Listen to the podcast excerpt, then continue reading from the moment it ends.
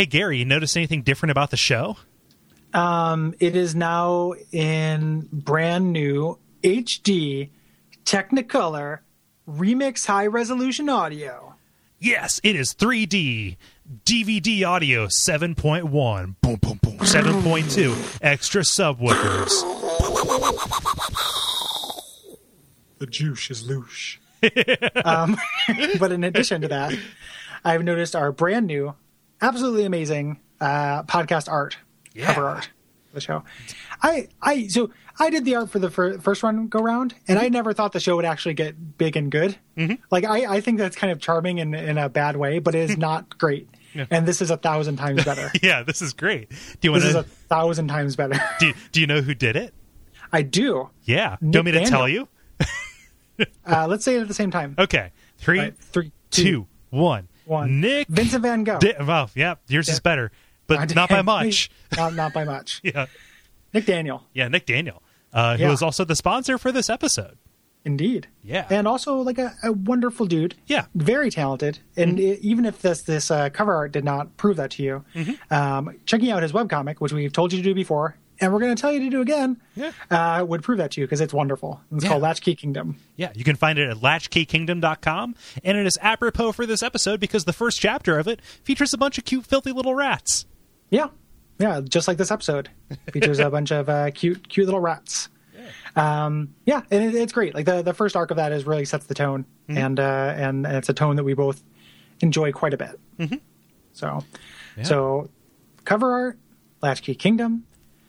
This guy is he's a he's a double threat. He's Yeah. more than a double threat. He's, he's he's probably an infinite threat. He's Yeah. a he's a polymath. Yeah. Um, he's he's wonderful. Yeah. And uh, and thank you so much for that cover art. If you guys like it, let us know and let him know. Mm-hmm. Um, you know, reach out to Nick and let him know. Uh, throw him some appreciation. Yeah. Yeah. Yeah. And once more, that is latchkeykingdom.com.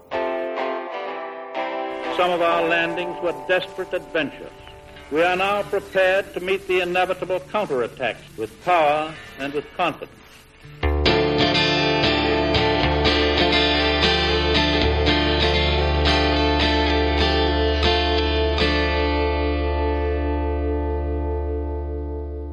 My name is Gary Butterfield, My name is Kole Ross, And I'm Dave Klein. And you're listening to Bonfireside Chat. It is a cursed favorite. and this week we are talking about Sinner's Rise and the Grave of the Saints, kind of doing a little bit of uh, house cleaning before we jump into uh, some of these other spokes on the wheel. As you heard, uh, we're joined by, uh, I, I, you know, I, I, I would not hesitate, hesitate to say, although I'm hesitating right now, YouTube superstar Dave Klein. Thank you for joining us, Dave. Well, that's a big title to give me, superstar. Uh, well, thanks for that. I'll take it. Yeah, Yes. w- sure. we, we mean in the general sense, not the movie, Right. not the Oh, Molly Shannon vi- video. And Well, I Molly was really Shannon- excited thinking about like the movie version of Superstar. Superstar. Yeah. Early Will Ferrell. Yeah, his early work. Yeah, so as, as we've uh, mentioned uh, Dave's videos, uh, the Dave Control Live channel, several times on the show, Mm-hmm. um, in reference to his uh, his excellent lore work and everything. And uh, yeah, Dave, can you just talk just a little bit about how you got into doing that? Yeah, well, I mean, I, I've been doing video game related stuff for six years, or seven years actually now. I guess seven years. My first online gaming YouTube video was 2007, so I guess that's seven years. And um, yeah, I've been working for various companies for like G4. I was at. I've worked with Machinima and other companies for a long time, and I was finally like, I want to start my own channel. And I'm into Dark Souls, so I was just started making Dark Souls content just because it was what I was into at the time, and that was about uh, almost a year ago and it just started getting really big after I made my first lore video, which was on Nito, because it was something that no one else had been discussing the lore on Nito yet. And VaatiVidya ended up liking that video, and then using some of the info I put for his Nito video, and that just kind of blew up my channel all of a sudden. So I was like, all right, people like these lore videos, so I'll keep on working on them and making them. And yeah, it's kind of just been a journey since that. Yeah, well, one of the things that in in order to, to pay you an honest compliment, the two things I really like about uh, your your take on this because we we have there are a lot of people who do uh, Dark Souls lore stuff. Um, one is that I like that uh, everything that you present in the videos. Um, you know, I, th- I think that you're very upfront about what is for sure and what things are kind of just conjecture, kind of right off the bat, and really transparent about it, which I really like. Um, which I kind of think allows you to go to, you know, kind of posit some things that are that are I don't hear from everyone. um, because you know you're right up front, like, hey, this just is a, an idea. You know, you're super honest about that, which I really like. And then two, I like that you're going back and you're playing through the King's Field games and everything, and you use the King's Field music and, and stuff, and it seems like you have the kind of the, the long view uh, appreciation of the series, which we try to do too. I love that you guys have also played the King's Field games, I, and I saw that you guys had the Ancient City playthrough. I'm like, yes, these guys know King's Field. It's such a great series. That's like that's my childhood is those games. But yeah, uh, thanks on the the fact that I put all the info up front for what we know, we what's just conjecture, because that's something I really, really try to do in my videos. Because I really like um, EpicNameBro, his lore videos and his style, and that's part of what he does and why I like it is because then I know, like, okay, well, this is just an idea. You Yeah, can I- kind of pick it apart and really figure it out. Yeah. and it's not a deposition you know like you can you can posit like a, an idea and you're not being held to it or there's no penalty if if you know if if, if something new information comes up because these things are constantly evolving Yeah. you know Yeah, so just having with the information Series. out there yeah yeah, is yeah, and really I, I, useful feel, I feel like especially with uh, right now, I've seen a lot of people take some of the theories that I put out there and then come up with better ones, but a lot of it's kind of inspired by those initial thoughts. And that's what it is. It's all helping everyone build as a community. Like, okay, here's an idea, and then we can take that and figure more things out. And it's just some of the connections that are in my later videos are ones that people figured out based on my older videos and sent to me. I was like, oh my God, I didn't notice this stuff. That's really cool. Yeah, that comports with our experience too. Like I, being hooked into this community and being kind of subject to that churn of information as uh, as new things come to light. It really does help kind of the best or the most uh, the most salient interpretations rise to the top. As long as you're upfront about like, hey, we're just kind of going with our best with our best feeling right now. Yeah. Yeah, I mean, honestly, like when I put up my story video, that was my first, well, my, I guess my third Dark Souls 2 lore video, but it was my first really big one. That one I was scared shitless about because there was nothing out there yet. So I was just like, I think I'm right, but I really don't know. yeah Yeah. So And it was then- nice to see people kind of confirming it afterwards, but I was really scared putting that one up.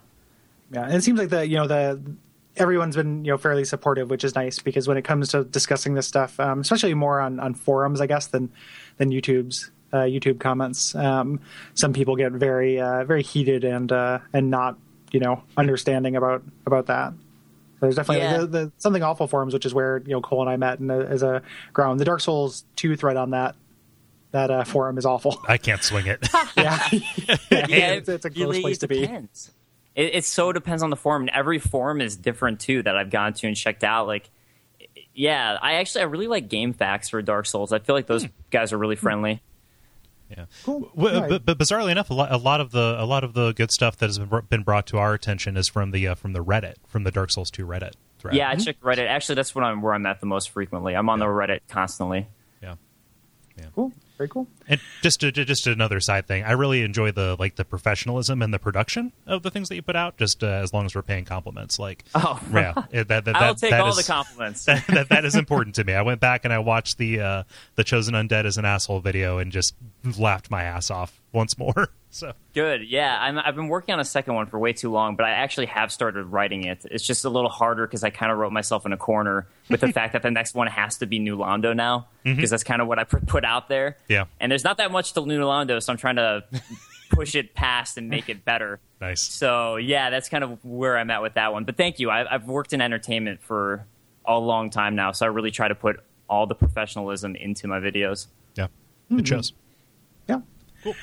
Um, yeah. So, uh, what did we do before this, Kole? Well, before this, we ventured into the wooded Huntsman's Copse to get some Skelelove from some lords and a nightmare horse before dipping back down to, uh, you know, tie up some loose ends in this kind of weirdo episode we're doing.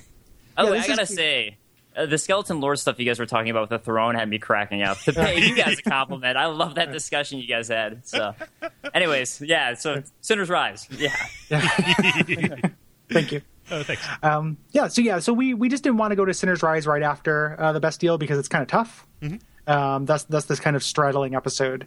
Um, that's going to transition us into the pit, um, but you know you could just go here right from uh, from the Lost Bastille. And actually, the first part we're going to talk about this, the very uh, beginning kind of prefix to it, is technically still part of the Lost Bastille, but it's such such a integral part to how the uh, the Sinner's Rise feels. It, it belongs here, which is that that sniper bridge, that like Metal Gear segment of like walking up the, the Snake, cover based. you're going to Yeah. need to go back and grab a sniper rifle.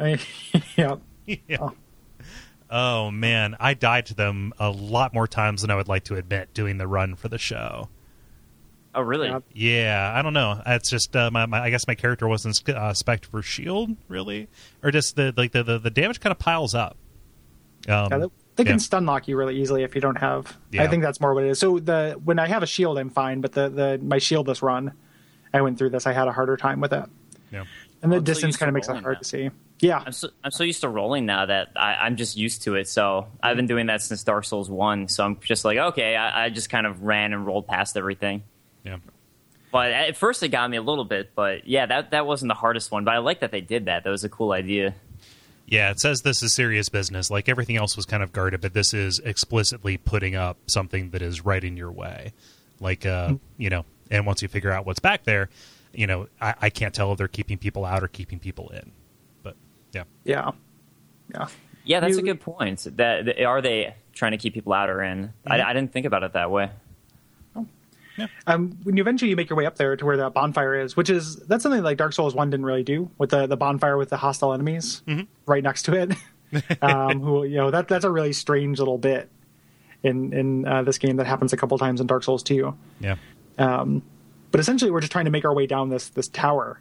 right. Um, but there's a, there's a kind of a fun Easter egg if you get up to the top of this. Yeah. Um, if you haven't uh, gone through uh, Belfry Luna yet.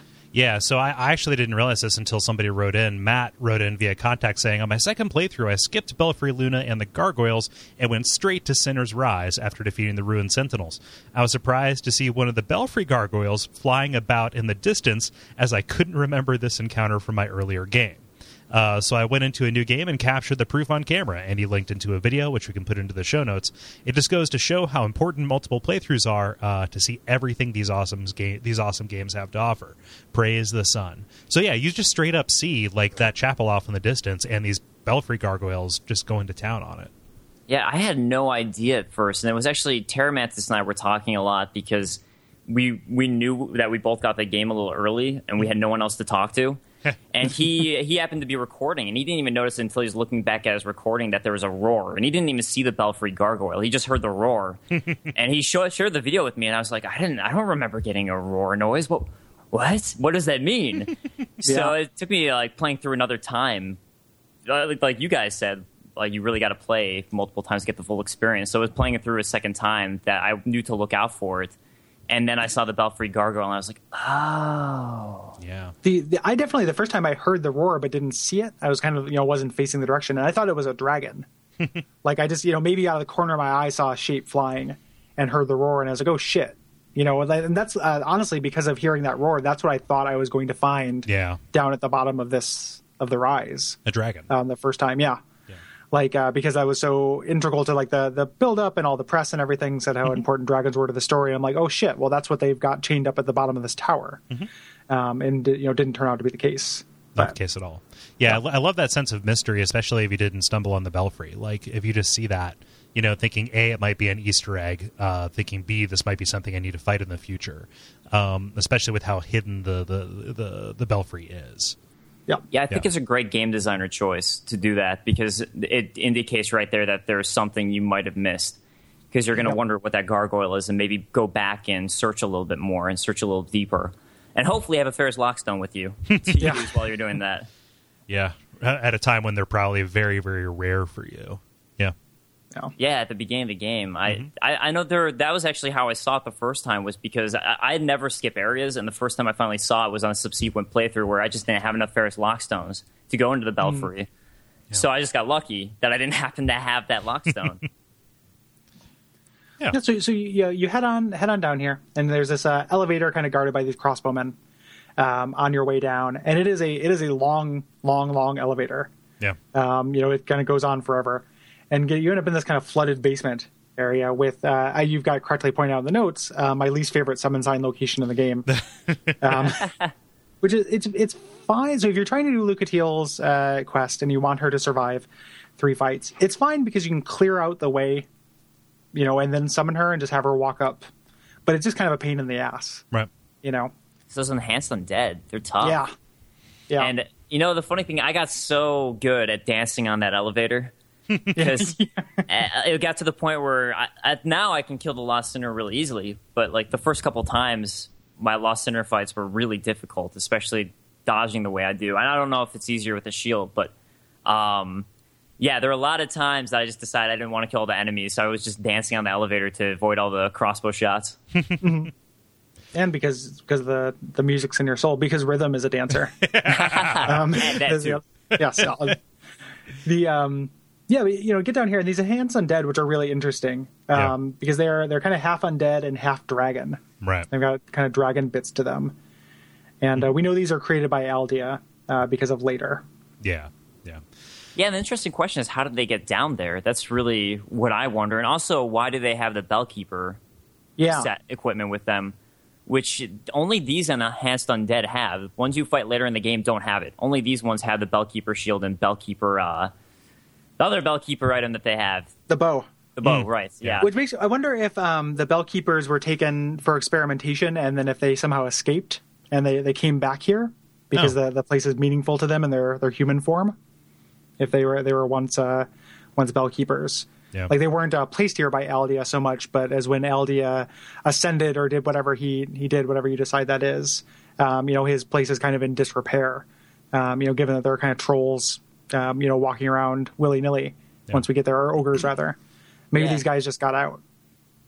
I mean, it's curious because it's the lone knights who are guarding, as you said, the Sinner's Rise. Those guys are, um, I think, Vendrick soldiers, if I remember correctly. Yeah, they uh, they were Vendrick's uh, elite guards uh, that he you know equipped really well to fight against the giants, and they got roundly trounced. Yeah, so those are two connections to Vendrick and Aldia in this area.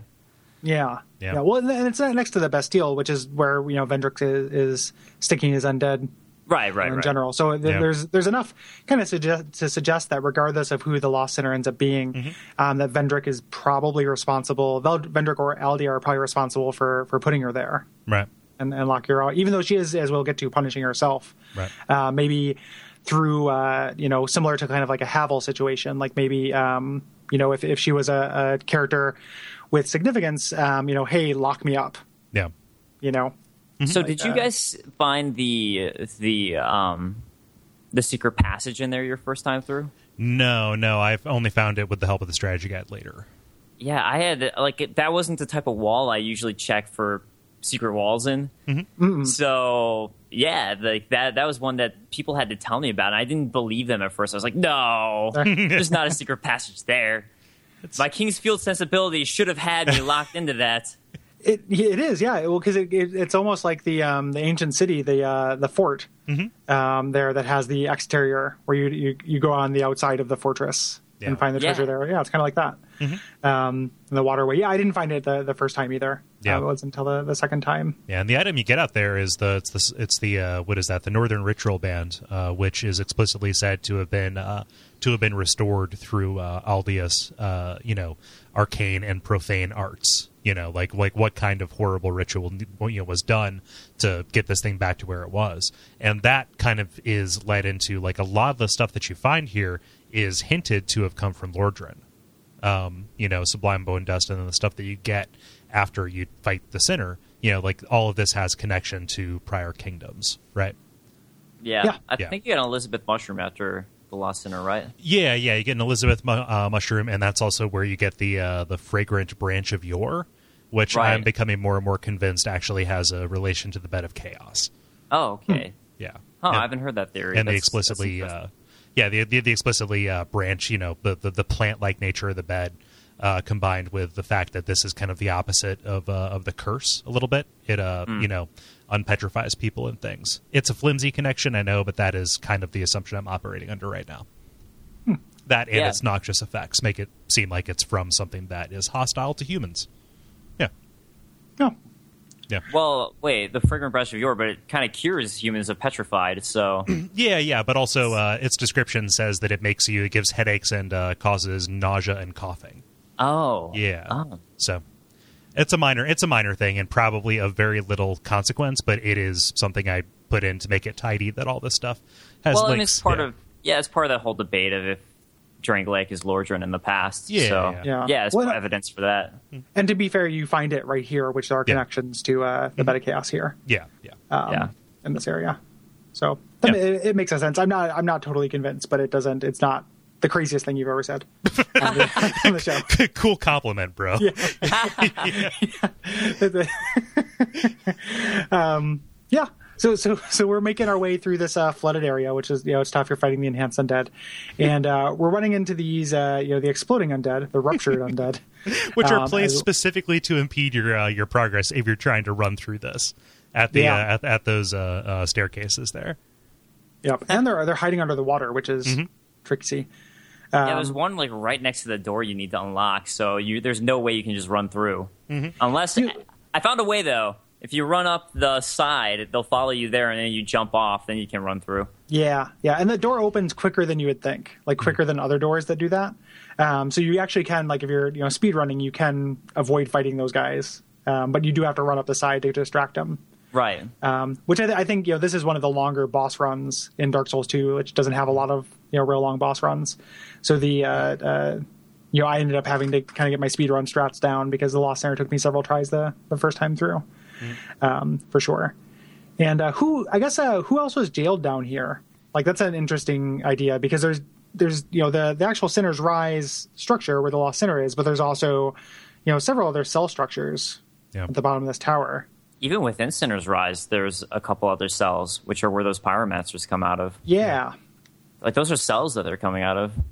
Yeah. So it's kind of interesting. It's not just the literally just a one, you know, one person kind of oubliette. Yeah. It is a I mean, if you assume that the, the the lost sinner had followers, like if she really was channeling who we think she's channeling, Hmm. then uh, you know, anybody or like her, her entourage, as kind of supported by Sure, the fact that Turtle. they do pyromancy. Yeah, Um, yeah, got turtle, Turtle, Jeremy Gooch. Piven. Yeah, um E. yeah. I've actually never seen that show. I just know it as a as a punchline in like Yeah. comedy podcasts I listen to. Oh, really? Yeah. I, I love this show. Is it good? Like I it's it ran for a long time. Like I just I don't know anything about it other than just people making turtle jokes. Yeah, it's Uh, been a long time since I've seen it. I kind of want to watch it again now that I live in Los Angeles because I'll actually know all the locations and inside jokes. Mm-hmm. But yeah, I, I thought it was a great show Hmm. for the first few seasons, at least. Then it kind of had run its course. I've Yeah. seen I've seen episodes of it. What it seems to me, I, I think that uh, there there are probably two kinds of people who appreciate it. Awful people who take it at face value and think, "Man, this is awesome," and then people who recognize that it's satire. Would Yeah. would, would would be my uh, would be my way to go. Like, oh, this is a way to live versus, haha, look at how these guys are living. Yeah. So it definitely could be. Like that Silicon Valley show. yeah, Um, God. I haven't watched that. Is that good? It's pretty good. TV shows. It's Yeah. funny. Yeah. Um, yeah. Uh, good good times there. But yeah, so so there were other people who were in prison, I guess is you know the, the main point. So that's that's kind of interesting. And the idea of uh, her having followers is uh is definitely seems on, the nose possibly. Um the uh but if you if you got the key from um from Vorgel, old Vorgi, um you can kind of go through the easy way because you don't actually have to run down there to the door and can just make your way to this path that leads up to the the rise proper. Yeah. I think that's a that's at least to me that's one of the connections that I use for the Lost Sinner, who we'll talk about a little later when we actually get to her. But yeah, that key opens up a lot of things. It opens up for the Lost Sinner herself. That's how you can light the torches to make that boss fight a little bit easier. I suppose. I think it's the only. It makes it easier for if you're sorcery like a uh, caster build, or if you use arrows. Yeah. For uh, melee build, it's probably not going to do that much, but it helps you target her so she doesn't just disappear. Yeah. And yeah, that, actually, that key ends up coming really in handy for that type of aspect. That that might win the 2014 Bonfireside Chat Key of the Year award. Like, uh, what what other keys, Kole, are in the, the running? Because that is a useful key. Uh, the Forgotten Key uh, gets you Uh, a Forgotten lot of good is real stuff. good. Yeah, Yeah. Forgotten Keys. I think we're gonna have to put this one to a poll. The undead castaway key because it gets you to a bonfire. Yeah, Mm, Yeah. Fang Key, get you to Ornifex. Mm-hmm. So many good keys in this game. Gosh. it's like a straight up key party. The Yeah, bonfire, bonfire side side chat chat. key keys. Uh, The yeah, the trophy key where keys you of have a giant key as the si- the shape of the trophy. yeah, And Which key's gonna win the key this year? seven Yeah. key keys in Dark Souls 2. Number six will blow We- your mind. We, we kept trying. we kept trying to lock it away so people wouldn't steal it, but Like a YouTube video, top ten keys in Dark Souls 2. number one. Top eight directions on a D-pad. um, the, uh, Yeah. yeah, so so you make your way, and this view is awesome. Oh, I love it. Yeah. like uh, just heading up to this. It's just so imposing and like gives a sense of power. Like this is the first, I think, for a lot of people, the first of the uh, the four you know major heavies that you're going to fight. Yeah. Um, for most people, and and it really impo- you know gives that it conveys that message. I love the symmetry of it. Like as you're as you're running down that long, uh, you know, kind of pathway raised out of the water with the with the rocks kind of sticking out at the same angle, coming you know coming out of it. Like it really does. It really does. It put put that imposing atmosphere around it. Like it, you don't see that kind of symmetry a lot in these games, and when it shows up, it's always it's always in a place of authority like this. Yeah, I- I- it shows like a structure that someone actually had to put time and think about it. Whoever was behind making the structure. Yeah, Well, it's also not decrepit. You know, like if you think of uh, a, j- a prison or somewhere you're going to put somebody to to punish them necessarily, or you know, or like a, a punitive action, um, it wouldn't necessarily be this kind of beautiful and uh, and considered. Like there's an element of it that is uh, kind of almost honorific, in addition to being you know damning or being an actual like a prison. Yeah, and to me it's cool because you also have the moonlight shining in, which makes it really pretty. Yeah, with this the area is moonlight coming in. Yeah, it's definitely when I was capturing footage for my lore video on the Lost Sinner. It's like this was one where I was like, yes, yes, it's so pretty. Yes, yes. So I'm I'm unclear as to, as to the topology of this area. So I thought that it was just a tower that was on the on the outside of the you know the rise the Bastille or the rise proper was like a separate structure. But like I get the sense that you're in kind of like you're in a cave. It's like an outcropping. Where is that light coming from? Because when you look up, you don't see any of the sky. Well, if you look to the right, you can see where the sky is. So Oh, okay. yeah, yeah. If you look over to the right, you can see where the the top of the cave is, and yeah, you can Hmm. actually see up to the sky. Okay. Yeah, If, if I'm remembering correctly. I think so. That that that that makes a sense uh, sense to me. But I remember craning to look up because I wanted to uh, to get a still of it, honestly, to use as a background um, on my PC because Yeah. I'm a huge nerd. Uh, but uh, but yeah, that makes uh, that my makes a iPad sense. background is uh, Firelink Shrine, Hmm. so right there with you. Every time coming home Yeah. to the old iPad. Yeah, Yeah, and the uh, so we mentioned we have that key and you can light the torches. We talked about that a little bit. Um, I did not the first time I I saw that and opened up those doors. I did not realize I could light them Right. because you don't get a, a light to prompt unless you have the torch. And I also thought it was blood, mm-hmm. like rather than oil. So I thought this was just blood flowing into this, mm-hmm. which again was great as far as just like building up my imagination. Yeah, I kind of prefer that. That sounds way cooler to me. I Yeah. prefer yeah, just like just two two tubes feeding blood into this like chamber I'm going to go into. Well, it sounds like you're about to encounter like when when you when you think of it that way, it sounds like you're about to encounter something from three two, Yeah, right? Like the Queen's Heart or whatever. You know? Yeah, yeah, at the at the center. So that would be you know pretty amazing. And I, I like I end up liking this boss. I'm saying a lot of things like, oh, I thought this really cool thing was going to happen. It didn't. Um, like I like this boss a lot, but the uh, uh, yeah. Well, I think that's uh, th- that, that that speaks to something like the grandiosity of this of this run up makes you think that you're you know coming after something that is going to be bigger than what it is. I love this boss fight too, but um, you know after all this setup and after everything that you've been through, you know, uh, kind of a humble one on one duel isn't what you're expecting. I, and I think uh, I don't know the whole torch thing you were talking about. I feel like that's just one of those things that they designed before they made the change, the lighting change. Uh, Like everything involving torches to me, Yeah, ha- like things like this, you would never really figure that out for the most part because why would you have a reason to use a torch here? Mm-hmm. But yeah, I, I agree with you guys about the Lost Sinner fight though. It's, it's actually it's one of my favorite fights in the game. yeah, yeah, it, it's it's great, and and not least of which you know just that that sense of uh, kind of pomp to it. The intro with her is is really uh, chilling and, and wonderful.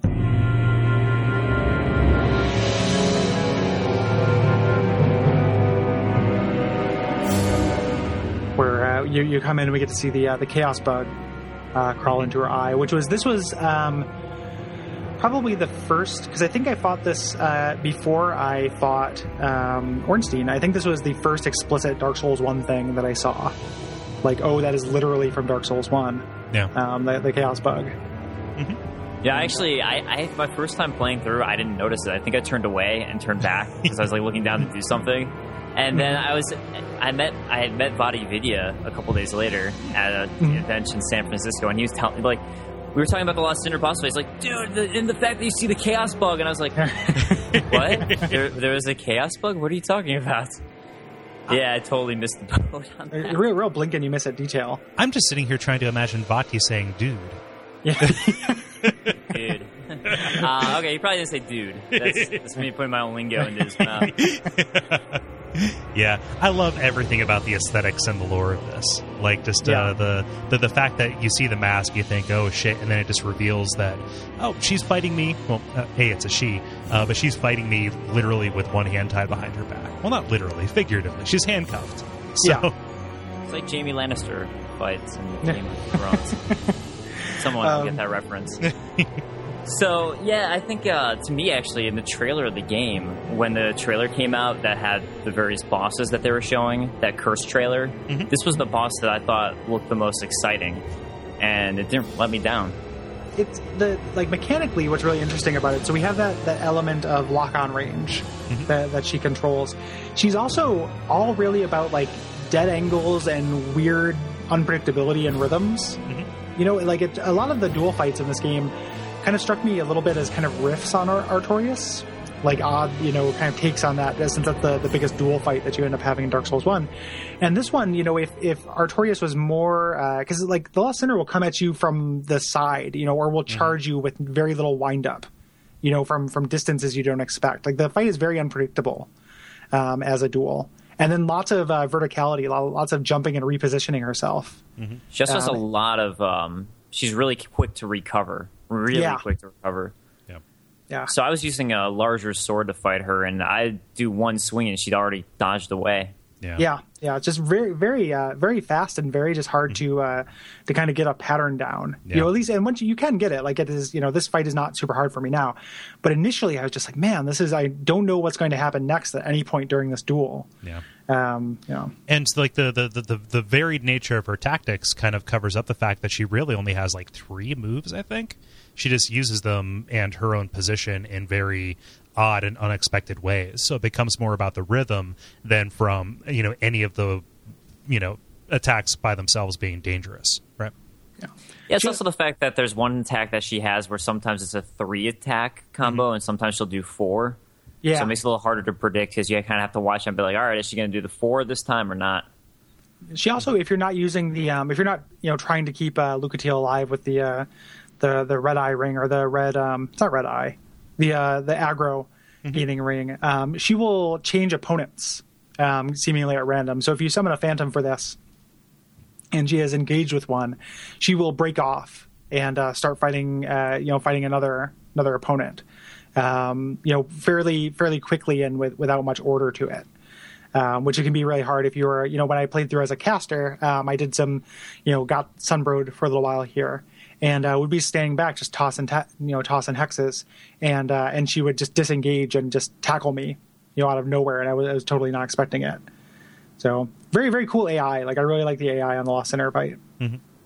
Yeah, when with your, what you're talking about with Lucatiel, I didn't know about the ring when I first was trying to keep Lucatiel alive, and it was a really hard boss fight to keep Lucatiel alive because of her switching tactics and uh, and the fact that Lucatiel, I, I think they actually in a recent patch made her more powerful, but she was so bad, it was just so hard keeping her alive that I would struggle to try and hurt the Lost Sinner and kill it uh, the, her as quickly as possible, and then all of a sudden the Lost Sinner would attack me when I wasn't expecting it, and now all of a sudden I'm in trouble. So yeah, that made it really hard. yeah super tricky. Um, but yeah, so eventually, you know, you're able to bring it on. We're going to talk about the uh, the new game plus fight in our, our new game plus episode because that adds a additional wrinkle to it. Um, but just the the the kind of the fallout of the you know regular new game version, um, we can talk about. You know, so eventually you're able able to defeat her. Um, you know, mostly just kind of through practice and, and getting that stuff down. And uh, she does some some interesting things as far as items. So her her soul, her regular soul, can drop or can be turned into the Lost Sinner sword, which um, the guy who does the uh, weapon showcases, uh, Mister I won't forget um, thinks that like it, it scales with your sin, but also thinks that it does more damage to people the more they have sinned, which is interesting. Like he was getting very unpredictable damage values, and no uh, that was really cool. Yeah, um, it's not proven. Like people haven't uh, you know opened up the the case and kind of expected the numbers just yet, but Yeah. the um, yeah, it sounded like uh, that was the case, which is a really cool idea. Yeah. And it also hurts you as you use it. yeah I like the idea of them kind of underlining or working the notion of penitence into the mechanics. That's that seems like a really ambitious and nuanced thing to attempt. Yeah, like having sin be a, a stronger kind of theme Mhm. to it. Yeah. Um, Yeah. I, I would like that if it turned out that Mister I won't forget is correct about the Lost Sinner sword. That'd be a really cool extra nuance to the sword and the way it works, especially if you're uh, maybe if you're fighting in the Blood Brother Covenant, it would be extra good if you're Yeah. doing duels. But yeah, that's that's a cool idea, and I, I like the entire her entire set. Actually, I think it's all some fun, like some good ideas in the way that it works and why it gives you the boost it gives you. Yeah. Yeah. Yeah. So yeah, yeah, let's talk about her a little bit. Um, in general, who we who we think she might be and what her connections are, Yeah. and uh, in general to that that gear. First, some basic facts about her. A, uh, her entire cell is covered with uh, crazy writing. Yeah, So it's like John Nash's shed, um, a little bit. And uh, also, she's blind, and that's why she blows out the torches and the candles and stuff. Uh, is because her mask, the description of that uh, says, yeah, there are spikes on the inside to blind and torture the person who's wearing it. I was so hoping that I, I was staring at those carvings on the ground, like just trying to see if there's just one that had something, and there's nothing, Just one of, nothing. one of them is dick butt, like, Yeah, like way up in a corner. it's just like, oh, there's a dick butt. What? What? What does this mean? yeah. Uh, Someone in uh, from software is part of Reddit. yeah. yeah. Yeah. Well, there's no Heineken can in the. Uh, Yeah, They're leave that just, uh, Heineken can. They come later. The um in the episode, yeah, I could, I haven't been able to figure out what any of that stuff is. Mm-hmm. Um, you know, obviously meaningful, meaningful to her. Um, she has the you know her cuffs on, which uh, boost pyromancy. Um, if you're using them, which is interesting, uh, because in New Game Plus, as we, we mentioned, we're going to talk about that a little bit more in a future episode. But yeah, it's kind of integral to talking about her. She uh, drops the old witch's soul. Yeah. Yeah. Which yeah, there's a lot of lore with I, I don't know, there's actually there's a lot of connections to me that I made from the outside with her and um I mean my my theory is and I present this in my video that she was the princess of Belfry Luna, which I know a lot of people disagree with. So I don't know. I feel like the fact that you have the the enhanced undead dropping the Bellkeeper set, you have the fact that I mean I, I think the Belfry gargoyles showing themselves is a very much a gameplay mechanic to say, hey, you missed this boss. But it also does present an interesting connection between Sinner's Rise and the Belfry area. Yeah.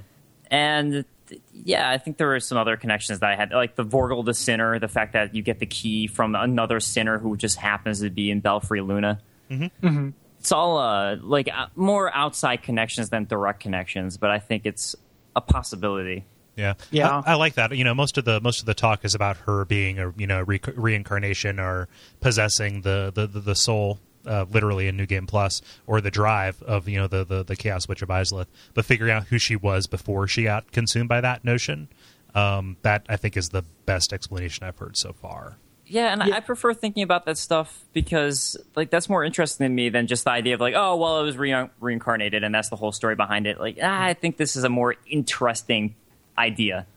Yeah, they I mean they're both they're both interesting because they're both uh, you know one kind of plays into the the grander question of why these Lord souls are floating around Drangleic, you know, and uh, and and having their kind of influence, which is is important to the macro, but the micro is also really interesting. And the idea of uh, her being the uh, the princess um, also ties into that idea of her uh, maybe kind of calling in this favor to inter herself in the in this way. So, you know, what, what I was mentioning about how uh, she's kind of got this. It's almost like a place of honor that she that she's in, as opposed to just a dank pit. Yeah, You Yeah. know, um, you know, like a- could be if she was the princess. Like, hey, you know, we're we are we are royalty. Like, I'm, you know, I need to punish myself. Like, and he's like, okay, well, I will construct this mm-hmm. this for you. Yeah.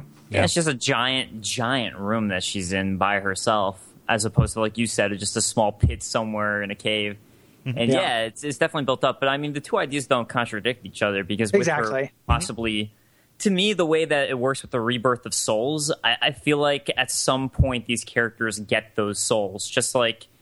Really, Nito and Gwyn and all them, they didn't. They weren't born with those Lord souls. They eventually um, acquired the souls yeah, which in turn they gave them more power and made them become who they were. yeah. But I feel like that's part of what is happening with these bosses is that they didn't start with it, but at some point they end up acquiring the fragments, reborn soul. Yeah. Yeah. And that plays into, you know, the idea of lineage and, and succession and then just kind of everything repeating itself. This grand Yeah. cycle of these, you know, of these powerful, you know, kind of primordial or primeval forces just continuing to make their way through the world, repeating the same cycles, right?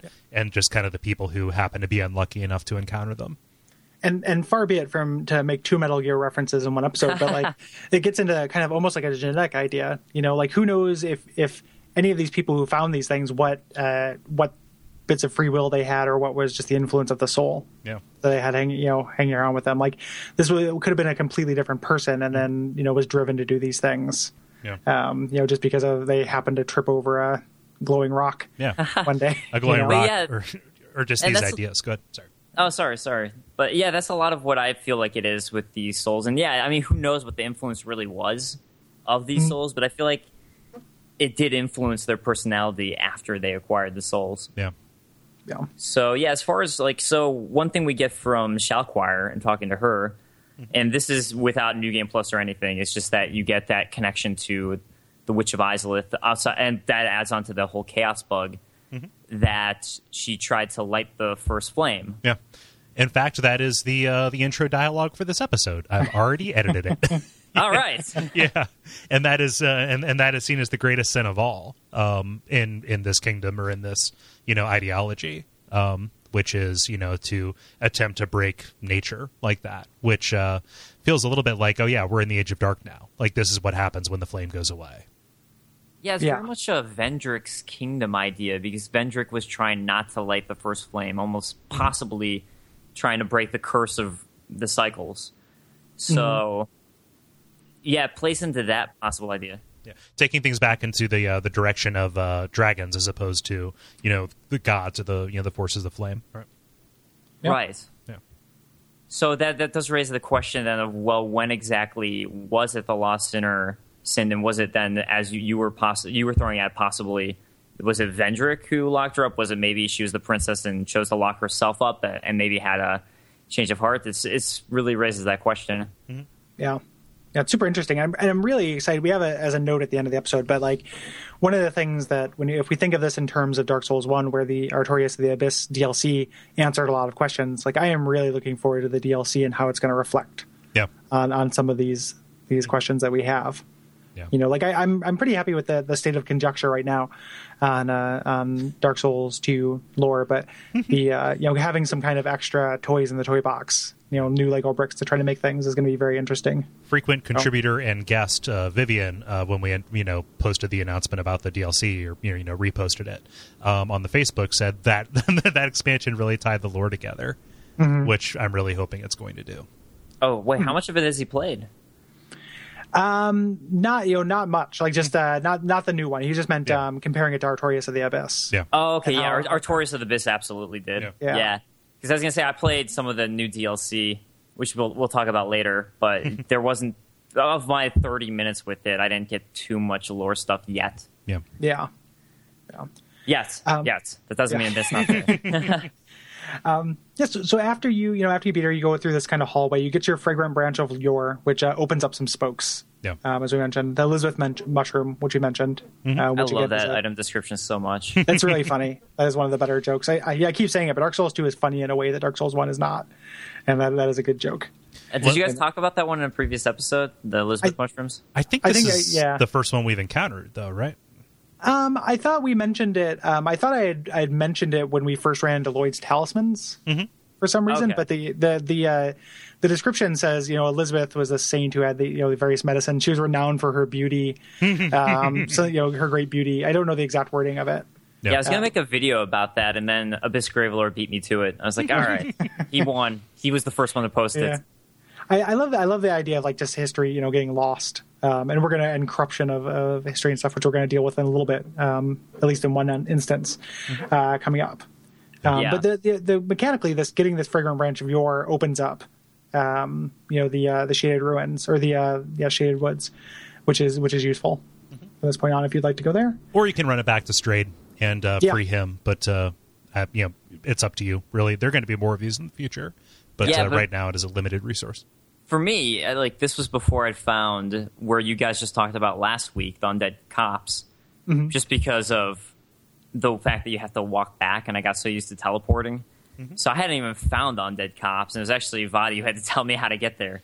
But um, yeah, so I, I just started going the other way because I was like, all right, should, do I use my fragrant branch of yore to open up a new path, or do I use it for this character I want to talk to? And I like that that they give you that option where you really do have to choose at least your first playthrough. I mean, now I always end up with extra fragrant branches of yore, but my first playthrough was really that thought of like, oh, well, what do I do with this? I, I got to make this choice.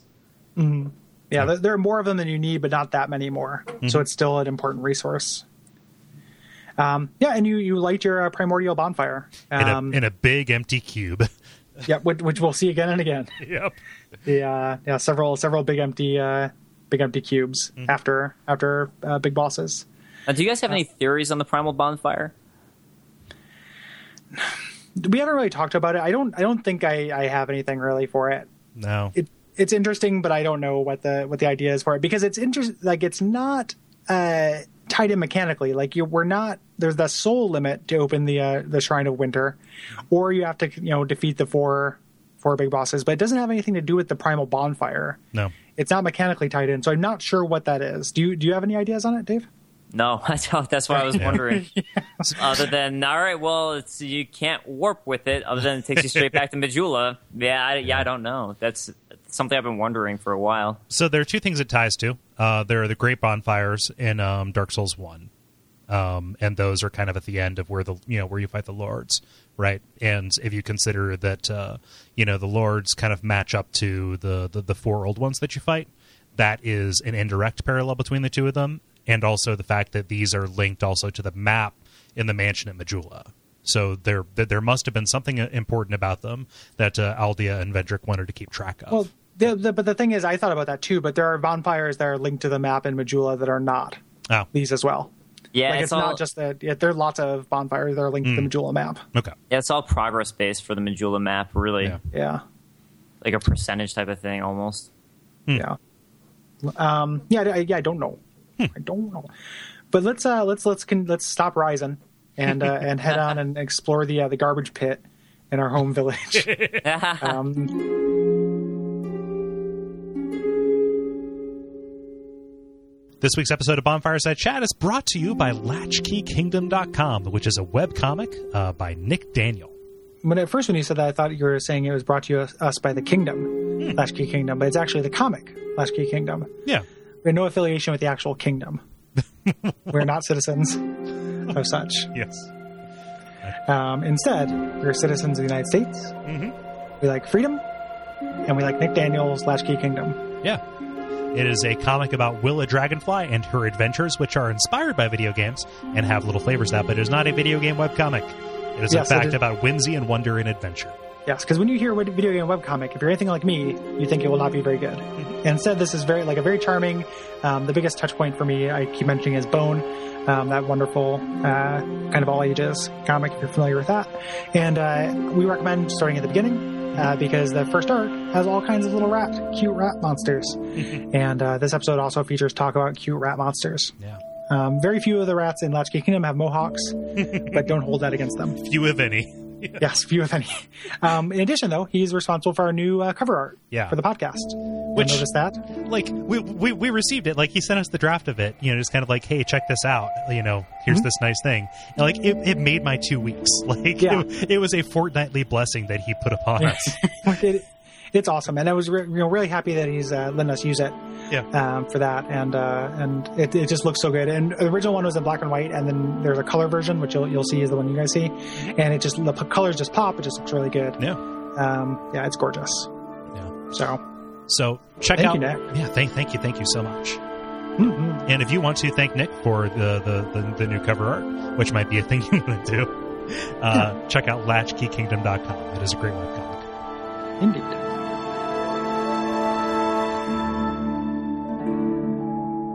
This was the first time uh, trying to jump down to that ledge was the first time I realized the difference in fall damage Mhm. in uh, Dark Souls 2. Because like, oh, I bet you I can get to that, and then immediately died. like, oh well, shit. Yeah, Need some kind of item or something. can you uh, quantify that just for people who aren't familiar Oh, the um. So you know, we have this you know this huge pit in the uh, in the the middle of Majula, and you can see this ledge. And in Dark Souls One, I'm sure you could make that drop yeah from from the t- lip of the pit because uh, fall damage in Dark Souls One is percentage based as opposed to uh, a straight damage value like it is in Dark Souls Two. So in uh, in Dark Souls Two, you have to have either a ring that reduces your fall damage or another item, or you have to have enough HP to tank it, and uh, you cannot have that straight out the gate.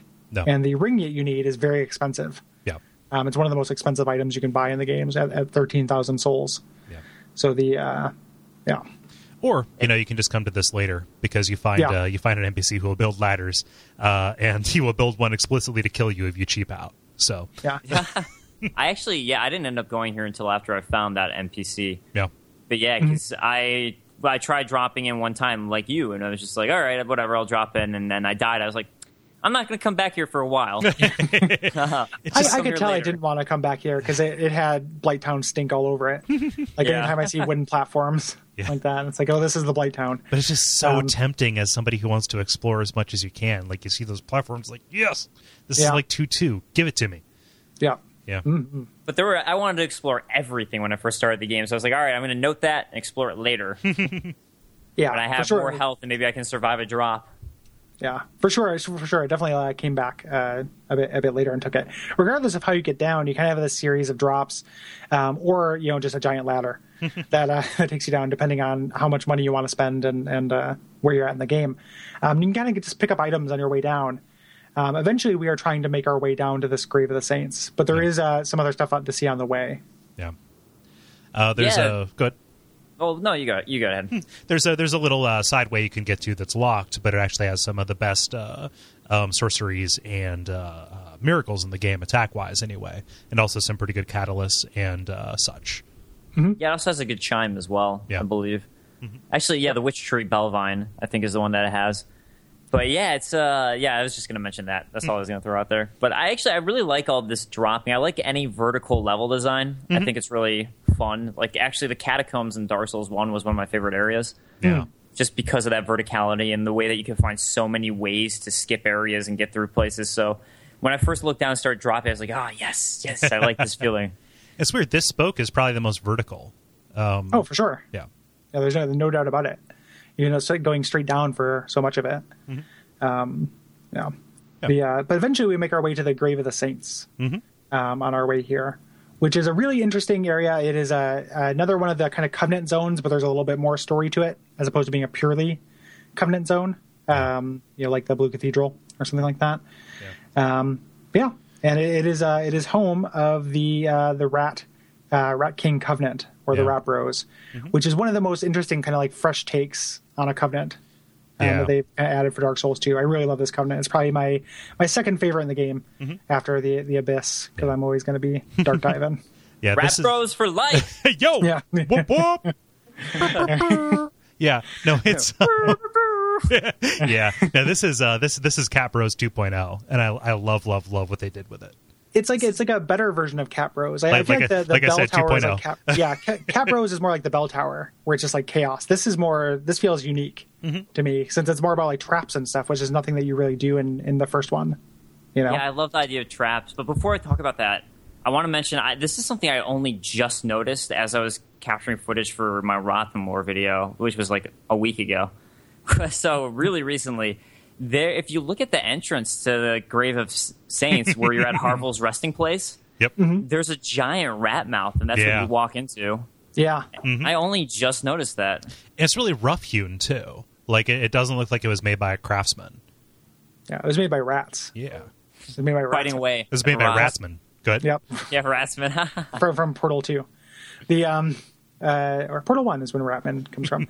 the um, the yeah, the, the the the giant that's really imposing. And then uh, once you get in and you start, uh, you know, it is, has anyone not gotten uh, you know Rat Bro to almost as soon as you come in for the first time? Like that. Well, I my think- first think time that- playing. Yeah. because I had to play offline because that Yeah. was before everything was Oh, yeah. connected. I had no idea. I just got went through the covenants. I couldn't play online. So I mean, not went through the covenant. Went through the area. Mm-hmm. Um, yeah, I just had no clue. Wow. So you you went through this whole area and then you got to a non-functional covenant at the end. Yeah. I mean, but that was every covenant in the game because I just couldn't Yeah. go online. Yeah. So mm-hmm. yeah, I didn't. When I got invaded, eventually I was like, oh. oh, I didn't know about this. It's so disorienting too because it's not you getting invaded; it's just kind of like being summoned into somebody else's world. It's like, what did I do? You Yeah. also have a an interesting NPC, Red Phantom here, which is mm-hmm. Roy the Explorer. Yeah, mm-hmm. I've And never he- encountered him. Well, the thing is, you can't encounter him unless you're playing offline. Mm-hmm. Yeah. He only comes if you're playing offline, which is when you can't get invaded by Gray or be summoned as a Gray Phantom. Mm-hmm. And I find that to be an interesting dynamic with this character because he's wearing that armor set um, from Jugo, the Yeah. one that's mm-hmm. either invisible or visible, and he has the invisible one on, which says that you can only see you can only see the armor if you aren't a coward, and if you are a coward, then you can't see the armor. Oh, So I feel like this is almost a from software implying that by playing offline you're a coward. because you I, I can't think see that's the exactly armor. what it is. So I like that. I think it's a fun little connection there Huh. with him. Yeah. I was wondering how they quantified cowardice, but that's actually very neat. Yeah. That's that's a coward. Yeah, If so you- that was my take on it. Mm-hmm. Yeah. For for sure. He's also he's super useful if you are going trying to uh, farm all stones for the uh, the Covenant of Champions. Um, he respawns. He's the only red phantom in the game that respawns. Um, so you can just kind of keep uh, bonfire asceticing and uh, resting, and uh, fight him fifty times and get all the all stones you need to get your super ring. Um, if you if you are so inclined to I do that. my Parvel Saint resting spot's at like plus twenty right now. Yeah, yeah. Well, because the, I love that uh, when you suck somebody in, it, it you know it's irregardless of your bonfire intensity, so you might as well crank that thing up to make your rat minions, you know, Yeah, yeah. mean it. Yeah, yeah, there's so many different things that you can do, and I, I think this covenant, like you, I was like, wow, this is a, it's such a great take on a covenant. The idea of being able to set traps and that idea, and I think that this area is the best one for rat rowing because the other one it's a little too overpowered. Yeah, I But this one's not because it's just rats. So I, I really like this one in this area. the the layout's really nice too. Yeah. Um, like it's really simple. Um, I, I enjoy that, and the uh, the actual traps that you get are really fun too. Because this was, I mean, it wasn't the first time, but it's another instance of running into up until this point uh, uses for Pharros lockstones. Um, we're just like, oh, I, I'm going to get a treasure. I might as well use this. But here, I think is you know one of the first areas you can run into where there are tons of them. And it's like, oh, you know, this is just going to spray some some water on the ground. Great, you know, these things are not uh, not always to my advantage to use, um, but they are to your advantage. They're just tricky, and you have to to figure out how to use them. Yeah, and then something that I, I didn't realize until later on too is that even that first area, that big circular area, there's water all over the ground. Yeah, So if you're a faith build, that's a great place to just be like, all right, I'm going to stand back, yeah. throw some great lightning spears, it'll all be good. yeah. By the power of the elements. the um, uh, this is where that uh, that Heineken thing is in the texture as well, which I, which I didn't notice um, until it was pointed out in a Vaati video. Hmm. But yeah, which is a Yeah. weird, uh, weird little uh, huh. and then also um, he pointed out, and I haven't tried this yet, but it's really interesting, is that uh, if you do get summoned, you don't have to kill your uh, your summoner. You just have to make it to the boss fog. Right. And if you make it to the boss fog, that counts as a victory as well, Yeah. which makes it kind of an interesting. You know, if you had kind of agreed upon rules, like, hey, we're not going to duel. I'm just going to try to get to this place, and you're going to try to stop me. That's another kind of gameplay Yeah. that, that you There's could have, which actually is really interesting. someone, I got summoned in one of my Let's Plays to do that type of gameplay, and I didn't know because Mm-hmm. I, I've never had anyone reach the bog spot, the fog before, or I've never reached it. And they were very clearly trying to use the traps to kill me and see if I would make it or not. Mm-hmm.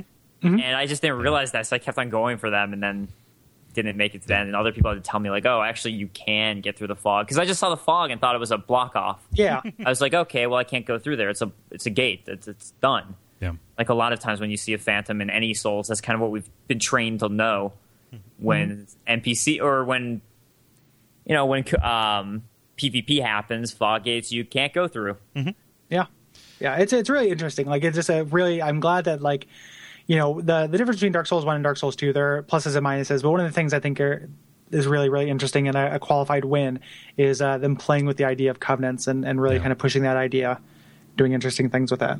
Tell me if I'm crazy. I, I have more fun in rap rowing uh, being the person who is summoned into a world than being the person who summons somebody in. Just because I like I'm never sure how far that person is upgraded.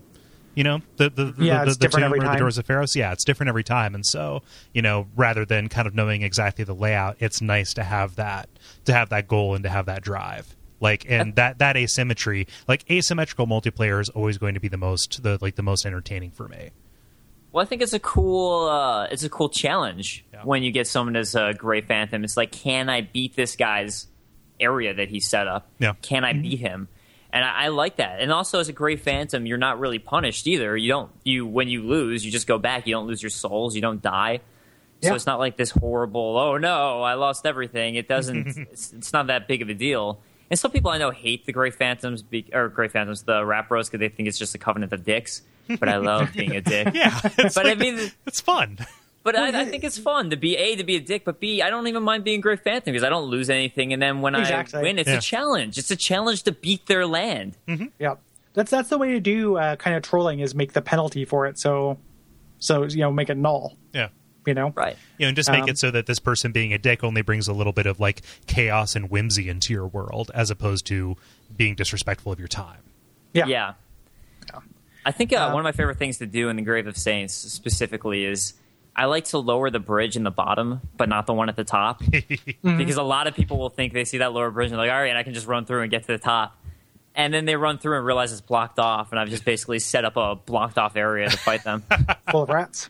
full of rats, and just with me after I let them run into it, and then I'll just wait until they realize it's a trap. and then you just catch them on the way out. Yeah. Yeah.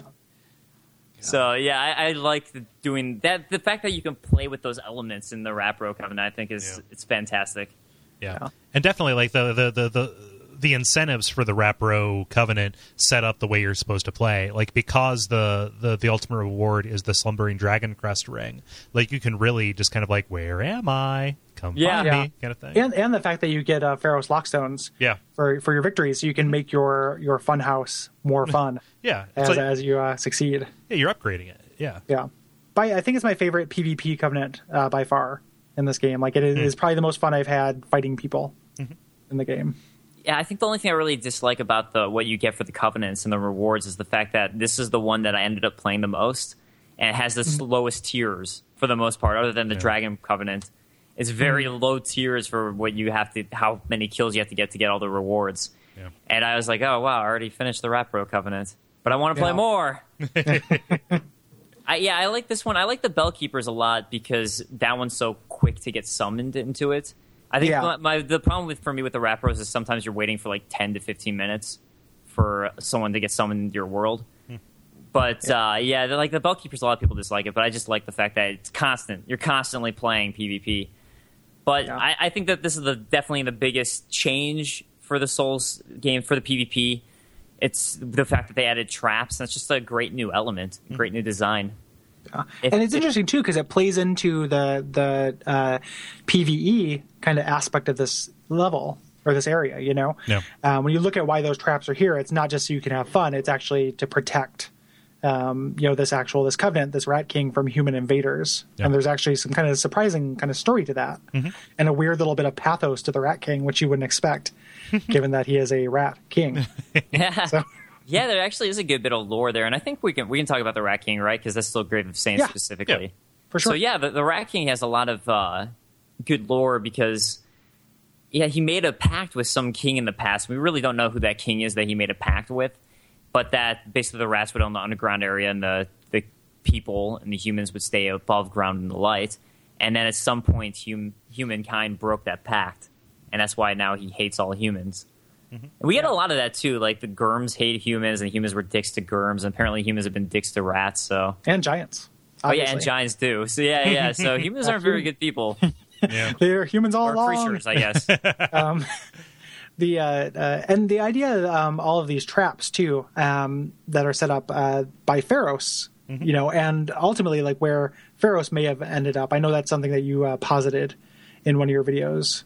Uh, yeah, Dave. yeah, and I won't go too far into it, but yeah, Yeah. it is interesting to me that I mean it's hard with the Pharros Lockstone because when you read the description, it's like, well, anyone could have made Pharros stuff, so you're like, okay. Mm-hmm. But really, there's so many of these Pharros traps in all the Rapro areas that kind of makes it seem like, all right, this is probably a Pharros connection when that is literally the entire area is strewn yeah, with these contraptions. Yeah.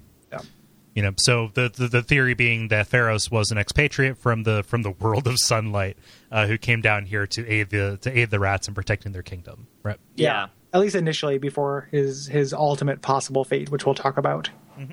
Uh, soon. The, um, the uh, without trying not to get too spoily. But um, yeah, the, the Rat King is really like I like his his dialogue a lot. I like his character. When I first ran into him, and we'll we'll talk about the boss fight. We're not skipping that. Um, when I first ran into him, somebody um, did a soapstone message that said "miscreant, therefore revenge," um, and, and I was like, "Oh yeah, I do want revenge on this motherfucker," and I attacked him. But then when he, you know, because I just thought he was a you know a rat or he's going to do something. But then when he attacked or talked, um, you know, you get you get your chance to uh, to actually dialogue with him. Yeah. You're like, oh, whoops. Yeah, sorry, buddy. sorry, my lord. Yeah, actually, something you guys were talking about last week with the Undead Purgatory a couple weeks ago. Um, yeah, yeah, I, I like it. That I accidentally killed that Covenant Keeper because I just had I, I didn't get the right uh, what you needed. And I was just like in the, I think in the the beta, I thought that that was how you made it so you could talk to him. Because he came back right away with the gravestone. I was like, "Oh, cool! All right, then maybe that's how you like." Because he said he loves blood. He started laughing in the beta when you start attacking him. I was like, "All right, cool. He's into this." Here's some blood. Yeah, Yeah, hurt me more. spilling your blood. He's a masochist. That's number three. Uh, Metal Soul is solid. The um, you know that's on DeviantArt, right? that's probably a thing. Gross, gross. Uh, before you, so you you know you make your way to the end. Before you um, actually make it to the the Rat King, though, you fight um, the Royal Rat Vanguard. Or Vanguard, the Royal Rat. Yeah, Vanguard Authority, the Royal Rat. um, which is, have you seen that, Dave? The uh, the video that's like the fake '90s uh, pro tips video for Dark Souls bosses. No, I haven't. I, need to I'll I'll. I'll send you send it to you in email. It's great. Yeah, I want to Um, watch this. Yeah, it's really funny. It's And pitch they- they- perfect. yeah, um, and they, they just mingle all the names. Um, you know, Vanguard, the Royal Rat. They, Um, they, they call Iron Keep uh, the, the Magma Mansion. Yeah, Sounds right. Sounds about right. yeah. Yeah, no, just definitely send me that. I want to watch that. yeah. I will send it to you after we record.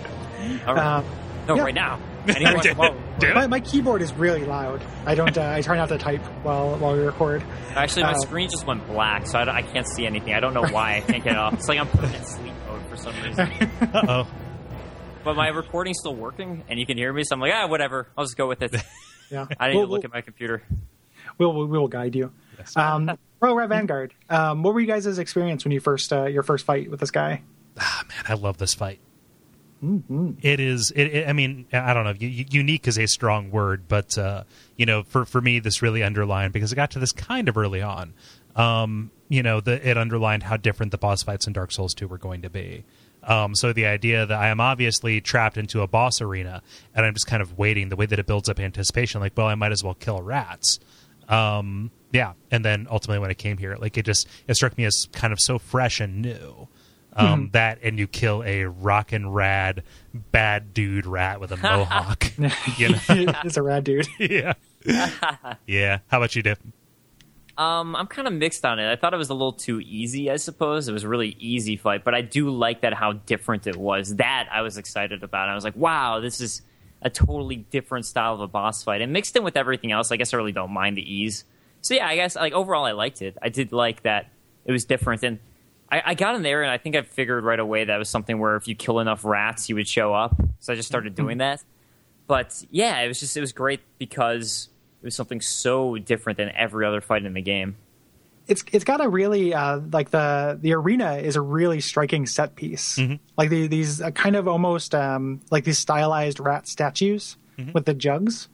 Are uh, they sound way more sexist than like I got a real with- rat statue with a nice set of jugs. With the rockin'- with the rockin' cans. Yeah, the rockin' cat. Ooh, Rat baby. Racks. this is another episode of Rat Racks. Um, Uh oh. Rat racks. um, the uh, ugh, gross, but um, it just looks really creepy. You know, like these rat statues are very spooky, and uh, there's just holes in the wall everywhere. And like the first time, I think it's easier um, depending on your build because I my first uh, playthrough of the game, I was kind of a weak melee character, and I was using um, the uh, the Black Knight halberd, um, which clangs on these these Oh, statues. yeah. Like you know, you can't really get a wide sweep. So I had a really hard time with this boss fight. And anytime you have any kind of area effect, it's super easy. If you have a range attack, it's super easy. But this first thing where all I could use was the, this halberd that I could barely swing in this area. Like it was great. Like it was really tense, and I ended up having to run from both sides to heal like constantly. you know, um, in order to make uh, you know Vanguard the Royal Rat appear. And uh, and when he does, he has that mohawk, which cracked me up. Again, Dark Souls Two is funny. uh, you know, it's like a stripe from uh, Gremlins. Yeah, I had I had a katana, so it was like up down slash attacks. Oh yeah, You do realize with rat racks being out there now, someone's going to rule authority for it, right? yeah. Yeah. that's- You put it out there, it's going to happen. Rat racks. I'm just glad that we're able to help. you know, making a difference for the kids. Yeah, You know, for the kids. Future generations to come, you're welcome. It all started here. yeah, but at least like with the mohawk, it's nice that they made it so it was a, s- it was a difference where you're like, oh, that's the one. You can immediately um, realize who the boss one is. Yeah. The boss, '90s. It, it, it Yeah. goes with Yeah, Boss 90s idea. sense, yeah. He's, Yeah. he's like 80s, boss. 90s, like he's got the mohawk, he's the badass. He's a trapper keeper. Rat. Yeah, Yeah, A pog. yeah. Man, I would, I would play the fuck out of a Royal Rat Vanguard Pog. That would be Like, that- slammer. you That'd be, that'd be my slammer. okay.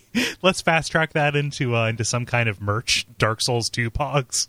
Yeah, we could do a Royal Rat uh, Vanguard T-shirt of the month, Yeah. one-off T-shirt for Patreon. Um, Well, there, include there a we go, folks. Yeah, well, it covers up your rat rack. Um, It accentuates. Yeah, accentuates and, and highlights the rat rack. Boom. Um, even like I, I don't have any interest in Pogs, but I like Dark Souls 2 enough, or Dark Souls enough to where if there were Dark Souls Pogs, I'd probably buy them and just have them as little chips. I wonder if they Yeah. still exist. I used to have like pog collecting tubes where you could put all your pogs in Yeah. a tube. Yeah, I'm sure they still exist. There's got to still be like countries that are still haven't moved past Pog technology and, into Xboxes. Yeah. Um, we don't have the technology. yeah, get a We 3DS, people. yeah. we've, we, we, we've got the we've got the Super Bowl loser shirts and we got pogs with Dark Yeah. Souls. And uh, yeah, so it's like just some backwards com- country that's so backwards they still trapper keepers and pogs. Yeah, it's got to be out there. Uh, So if, if you're from like You're stuck 10 Micronesia years or in what the have you, don't uh, please don't send us hate mail. please. We we mean a, a non-specific. Yeah. We, Country of You just we- made we- that specific. I don't think we No, put I guess I, out there. yeah, we didn't say anything. I just, we, we, Sorry, we're, we're talking about the country you hate. yeah, yeah, whichever one you don't like, whatever Eurasia you happen to be at war with, that's who Yeah. we're at war with as well. Yeah. Um, yeah, but uh, yeah, it's a, it's a cool boss fight. It's not too hard. Um, unlike the other fucking rat boss fight, which is a nightmare. Um, this one, you know, it took me a thousand tries, but this one was, you know, just took me took me a try, but it was very tense. Yeah. Um, yeah, It's Yeah. claustrophobic as fuck. Just those rats streaming in through the holes in the wall. yeah, Yeah, it's like the end of uh, Ben or Willard. Yeah. I love um, getting uh, uh, as they're leaving. You can get in your last little swipes and try to kill as many motherfuckers Ah. as you can on the way out. I never tried that. I was like, all right, I did it. It was honorable. Yeah, But I'm a rat pro. I can't be honorable. it's true, exactly. And and you need their fresh their need their tails. Yeah. Um, Humans bring That is only funny filth. to me. That's kind of ironic that to join the rat covenant, even though they hate people who don't like rats, you give them a rat tail. it- it's like yeah, I think it's you tails. conquered one of their burrows. Like it's this like mark of of progress. You know. Well, yeah, it's a mark of strength. Yeah. Yeah. And I think the, the, the, the Royal Rat Vanguard soul says he is there to test the worthiness of people Yeah. who are going after the king. So Man, Yeah. what a bad job to get. Yeah. I know. uh, yeah. poor guy. It's like Ornstein the Smough's job. Like just yeah, yeah, test the this is what we're worthiness of someone for the Lord vessel. Yeah. And here's just a big pile of rats. Yeah. Um, I would I, I I would also buy the fuck out of a plush uh, Royal Rat Vanguard toy With If someone made, optional like- th- skull throne Yeah, or mandatory skull throne. yeah, yeah. Not no option. you know. I never collect things, but I actually with Dark Souls, I'm like, I want it. I want every Dark Souls Yeah. thing. Yeah, me too, man. Make action figures. um, but yeah, so then you know you talk to the Rat King as we mentioned. Um, you know, who had this uh, you know had some kind of alliance with Pharros, we think, but in any way had a uh, a treaty with the humans, which they broke because humans are assholes in this game. And uh, and you can make your way down to the pit past this uh, huge crucified giant skeleton. Do you uh, what do you have any ideas on that, Dave? I kind of agree with Vaati's idea that it's likely it's Harval. As you get to the Harval's resting place bonfire just before that, and then immediately you see those dangling legs as you walk in. I think that's it, or it could be maybe that was the king. I mean, who betrayed them? I don't know, but I think Harval is a very likely answer for that. and Harval is so close to Havel, and we're so close to Havel's gear. Like it almost seems like one of those corruptions of, of language thing. It does seem possible with that too, Yeah. with Harval, because yeah. it is right by where you find Havel's gear. But yeah, I mean, it, it would definitely be. It would seem to be indicated that some human who betrayed the rats. But it's, it's also giant though; it's bigger than a normal human. Yeah, and there and there are more than just those. There are also um, other giant uh, skeletons that we find. Yeah. Yeah, it, like So- throughout, there's like little tombstone areas where you see human bones throughout and stuck in. Like at, at the top near the Royal Rat Vanguard, there's a little opening that you can go into, and there's more human skeletons in there. Yeah, Mm-hmm. yeah, and it gives it gives a kind of question as to why it's called the the grave of the saints. You know who these uh, who these saints are, and um, it's kind of interesting. There's a little bit um, in the next area. We're not going to talk about it just yet, but there's a new game new game plus Easter egg that is uh, in the next area Yeah. where Yeah. where somebody shows up from the past that just kind of you know possibly lends some kind of light to it as uh, who this these you know these saints could be that are here. There's It's just kind of great New Game interesting. Plus stuff like in this Yeah, game, yeah. which I'm It's really gonna be mixed fun to- about. Yeah, it's gonna be fun to do that episode because there's so much of it that is, it's hard to separate what is significant versus what is like a nostalgia Easter egg. Yeah. So There's there's one in particular, and I'm not gonna say you guys might be able to guess if you play New Game Plus, but there's just one instance in New Game Plus that I love where they change things. Maybe that's maybe that's way too broad to make you guess it. that is very um, okay, so there's there's something that was in uh, the Tseldora region, that area where I just love what they did with New Game Plus. yes, and that's all Yeah, I'll that, say. that is fantastic. Um, yeah, Yeah. That, is, that is probably my favorite change. I wanted more stuff like that.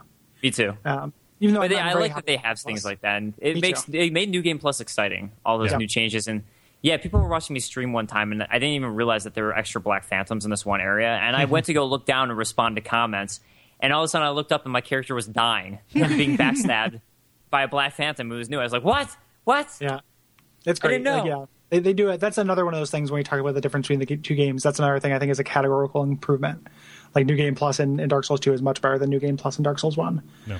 Um, yeah, but yeah, so we that's more or less uh, Grave of the Saints and uh, and the, that Covenant and uh, and Sinner's Rise. Yeah. Um, next time we're going to be heading further down into the pit, which looks a little bit like a uh, sewer, a familiar sewer, Yeah. um, going into the gutter. Which when I first saw that name, I, I laughed and texted everyone I know. like, like, that is what they're going to call Blighttown. There's no hiding it anymore. just uh, you know, gutter. Next stop, Crackton and Bumtown. Yep. Yeah, exactly. Eventually, it's just going to be called like you know just a, a picture of a turd. There won't even be a name for it. Like in the next game, it's just going to be like a little emoticon, like an emoji of a smiling. the emoji of the of the poop pile. Yeah, the Yeah, poop you'll emoji. literally be trudging through poop. Yeah. Be like the Great Giant Poo from Conker's Bad Fur Yeah, exactly. That'll be the, the leechmonger at the bottom of that that pile too. The Um, dirty Colossus. The dirty, yeah. dirty Colossus. Yeah, and we will we'll be joined by uh, Vivian, who traditionally, um, you know, has. Been, I guess she she actually wasn't on the Blighttown episode for the first season. I thought she was, but she was in uh, second season. Joined us for uh, five five one. yeah. I expected Uh, her to be in for Amana. She tends to pick the frustrating areas. yeah, yeah, yeah. No, but uh, I think I kind of conscripted her for this. Okay. Just because uh, she she mentioned it when we talked about. it. She said whatever is the gross Blighttown thing. I think she says in the episode, like Really? whatever the Blighttown is for Dark Souls two. I want to be there. I'm like, yep, you got it. So Ah, nice. Yeah, Yeah. you're in. So yeah, um, yeah. Thank you, Dave. Yeah. Yeah, no, thank you so much for having me. Where uh, where can people find you on the internet? Peeps can find me on the internet at the Dave Klein on Twitter. That's K L E I N. Or um, if you like Dark Souls stuff, I don't know if you guys do if you're listening to this, but if you do, uh, check me out on YouTube at Dave Control Live. There is no live content, but that is the name of the channel. It's it's a reference to the band. The um, Yeah. it's Dave, it's Dave, it's videos of Dave, and then it's just lightning crashes um, as performed by Dave. The yeah, I highly recommended. Um, you know, I think in the world of like Dark Souls lore stuff, like uh, like I said, we have a lot of options right now. Um, so sometimes it is hard to find, you know, where you're going to get new stuff. And I, I like your videos a lot. I think that is uh, mandatory, mandatory supplementary content. So good work. Thank you so much. No problem. Do we want to talk Uh, about the announcements? Yes. Yeah. Yeah. Yeah. Yeah. Um, let's talk about the announcements a little bit. Sorry, I might have jumped the gun a little bit. That's fine. Don't worry. on that. Yeah, I mean Um, that that, that I'm exits worried. the I'm, the, kind of stressed out. what's that? I'm kind of stressed out about it. Uh, I'm wringing Oh, my hands here, but. I'm just rolling with the flow. yeah, a bunch of stuff has happened in the world of Souls news Yeah. since last time we recorded. like a like a nice little one-two punch. So um, From is going back on their word. Their signed a sacred contract with the fan base when they said there would be no DLC, and they're putting out DLC and they're ruining the game forever. You what know a bunch what? of monsters! the pendant, by the way, actually has a secret to it that we still haven't uncovered. yeah, those monsters. um, yeah, I don't know, understand how anybody is mad about this. Like, it's so so ridiculous. It's a to me. cash grab. But then- on so this then don't- DLC. Don't, don't buy it. Yeah. Like, like if you don't want to, like if you don't want to play it, don't buy it. If you do want to play it, buy it. Yeah, that's, Or that's my we- thing. It's like if you Yeah. don't, if you are so against it, then speak with your wallet. Don't buy Yeah. it, and they won't make more DLC. That's that's all you got to do. Yeah, I mean, I- honestly, to me, Dark Souls Two felt like a complete experience. So I Mm-hmm. don't feel like like I missed out on anything necessarily. You know, it was a long Yeah. game. Yeah. Yeah. I just I'm I'm always going to want want more of it. Like it's not you know, and it's not I don't want to sound like oh like I'm getting taken advantage of with that, like it's just anything they put their name on, but like I do want to see what you know, what twist this give to the lore and I want to see what new ideas they can do. You know, like that that's worth it to me. Like every one of these games I have played through so many times that I'm getting my money's worth many, many times over. Yeah. Not and that's not even counting doing the show and getting involved in the community. Yeah. You know, like I am I I've gotten my money's worth so many times Yeah. From these things. That and they don't have a track record of fucking with us. Yeah, totally. well, other than the torches and the graphics, but Oh well, Yeah. yeah. Yeah, Yeah, Which I is, mean, which I- is disappointing, but not in the grand scheme of things. How big of a deal is it? You know, like it is. It is disappointing. Is it? Is it a betrayal? Like, is it Game of Thronesian? You know, is like they, their kingdom has not invaded ours. It is just a. It is a disappointing tech thing. Like they couldn't get the game to run well with that. No, no. I mean, I, it wasn't a huge Yeah. betrayal to me, but yeah, I mean, like the only thing I dislike about it is I don't like episodic content and Yeah. episodic DLC. I'm very much against it in general. So to me, I don't like that aspect. If it's all one big DLC pack for like twenty bucks, I'd be fine. Yeah. But like, I, that's just more of my personal gripe with it. But yeah, I'm I'm excited for new content, and I think uh, if if you're skeptical about it and all that, then just don't buy it and wait to see what people say. But Artorias of the Abyss DLC was such a good DLC pack that Yeah. I'd like to hope that this one's going to be just as good. Yeah. And the, the episodic nature is ameliorated a little bit by the real steady release Yeah. schedule. The it's fact not like that it's going to come out and then we don't know when the next one's going to come out. The fact that they've know? committed to dates is is pretty huge. So to bring a little bit of like factual basis to this, to let people know what we're talking about, in case they absolutely haven't heard about it, which that's a weird assumption. But hey, for you know archival purposes, uh, From announced a three set of uh, of DLC: the Crown of the Sunken King, the, the the Crown of the Old Iron King, and the Crown of the Ivory King, coming out July twenty second, August twenty sixth, and September twenty fourth, roughly every thirty days uh, over the course of this summer uh, kind of uh, extending these things and kind of the broad arc that all this is going to follow is that the uh, the, the undead your character is going after the crowns of uh, uh, of these old kingdoms that Vendrick once had uh, possession of. Mm-hmm. Yeah. and is hopefully going to shed a lot of light Yeah. on uh, what the, what those were. And we're probably going to talk about those as we go. Like, it is likely that once those are all wrapped up, we'll end up doing an episode on them. Um, the same way we did Artorias of the Abyss. But if they reflect on the areas we've already talked about, Yeah. or areas we're going to talk about, we're going to mention that stuff. Yeah, there's going to be a great deal of revisionism, I expect. Yeah. Um, in terms of some of the assumptions we've made up to that point. So these are going to wrap up right around the time that we get to Drangleic uh, Castle proper. And so, uh, you know, like uh, this will inform, you know, kind of the way the, you know, the end game section of the show is structured. I'm very curious to see if I'm going to have to redo some of my lore videos based on this stuff. Yeah. like, it- it- oh, okay. totally totally possible um and the uh, uh where we will put the episode that we do on the dlc we're not sure and that's Yeah. going to depend on where it kind of fits Yeah. uh gameplay wise and story wise you know like when you're meant to do it I'm- we ended up doing the um you know the uh, artorias one second to last Right. right before the end game so I'm very curious how they're going to have us get to it. I know that you I get know to, that uh, answer, but I don't know if you want to know or not. yeah bob bob texted me where where you get to it as well Oh. um yeah but we'll we'll leave that off the off the air Yeah. since that some people are probably going to want to hunt around for it True. yeah. um yeah I'll probably actually. Um, I'm, I'm about to do. I, I was at E3 and I actually got to have a chance to play Dark Souls 2 DLC at E3, and that's how I know where it is. Is because they let me just backtrack however much I wanted, Mm-hmm. and I'll probably I'm going to do an impressions video on. I got to play for 30 minutes this Mm-hmm. new this Sunken Cro- uh, Sunken King DLC, and I'm going to uh, I'm actually going to be working on after this my impressions video, and I have some new B-roll to show people, and I'll talk about at the end of the video where to find it and make sure people know to click off if they don't want to watch that. But yeah, so that I'll talk about that. Just because I'm an impatient child and I'm editing this episode and I'm willing to take this hit, can you can you say it and I'll beep it out? Yeah, sure. Um, yeah, so you find it in the Okay, cool. Thank you for sharing that. yeah yeah. Now you can unbelieve it and go back to normal. Yeah. Back to normal. Um, Uh, yeah. But I I think some impressions I can say that people might want to hear, because I'm sure people are curious if, if this is worth getting or not. Is this DLC feels a lot more puzzle oriented in a way? There's definitely things that you have to do that are puzzle related. It, it's very gamey in the sense of using these puzzle aspects to reach certain unreachable areas and get to new places. And there's actually some cool environmental stuff where you're only going to be able to get to specific areas if you really actually search the environment and look for things in the distance. Like there's one that I had a guy overseeing me from Bandai Namco as I was playing the game, and he noticed something way in the distance, off in a little cave mm-hmm. that you you could never walk to. You just have to like shoot an arrow at to unlock something. And I was just like, well, I I hmm. didn't notice that. Thanks for showing that to me. And he mm-hmm. only noticed uh, at this time, like right at the spot. so it's cool. I like that they have that environmental searching in it. yeah. But yeah, it's very puzzle oriented. Hmm. I'm down with yeah, that. that, yeah. I mean, I, I honestly don't know too much about what to expect. I just know that I'm, you know, I'm into it. Like I'm into into checking it out at least, coming to it with a full heart and open mind. Um, speaking of full heart and open mind, uh, also Bloodborne. Yes. Holy shit. yes.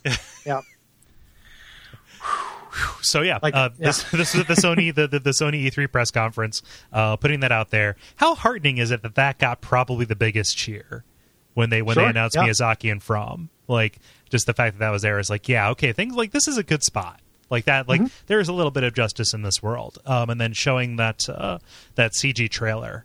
Um, yeah, and all just kind of all the supplementary uh, information around this. You know, saying it's going to be a little bit more fast-paced combat, a little bit more focused on like hit and run kind of stuff. Um, but uh, they're, they're they're kind of saying all the right stuff around it, to to, Yeah, to, to kind my of. mind. I kind of talked about how, to me, when I was watching the gameplay at E3, and I got to watch the 10 minute demo of it, mm-hmm. it didn't look too dissimilar from Dark Souls. Mm-hmm. But after I made my video where I was talking about Bloodborne, I was thinking about it, and I think that's because I played Dark Souls as a dual wielding, no shield, rolling through character. Yeah, mm-hmm. and that's kind of the style of play that they were playing as was the style of play I play as in Dark Souls. So it looks like it's probably possibly built around that style of play. But yeah, at the Sony press conference when it said directed by Hidetaka Miyazaki at the very beginning, that was what got me excited. I was like, yes, he actually is the game director. Because with this, the announcement of him being the president of FromSoft, it, it was kind of like, oh, well, did he work on Bloodborne or did he not? And that Yeah. kind of raised the question for me. So I was excited when that just that bit of text appeared. yeah. It, it's worth noting that in uh, the gameplay videos, there's no shields. When you talk about that uh, that dual wield style, um, is that you know no one is using a shield in any uh, any of the gameplay footage they've shown. Well, there were there were enemies, and this is something I missed. And it's actually in my video, so I had to put an annotation.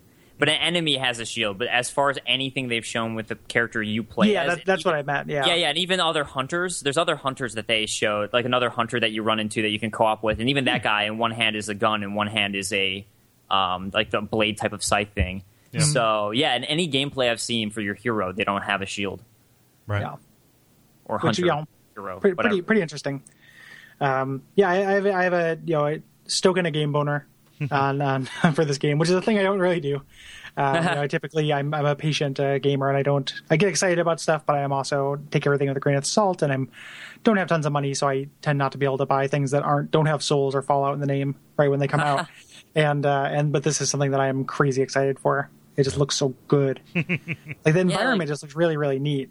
You know that is got a, me the what got me to buy Dark Souls One in the first place. I hadn't played Demon Souls because I didn't have a PS3 at the time, and now I have. But I mean, Hmm. I hadn't at the time.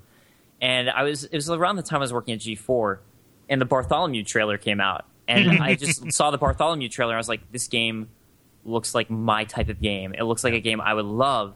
And when the game came out and G4 was playing it, I asked the guy who was doing it, like, hey, so I really want this game. Should I get it? And he goes, no, it's awful. It's unfair. It's cheap. You should never play this.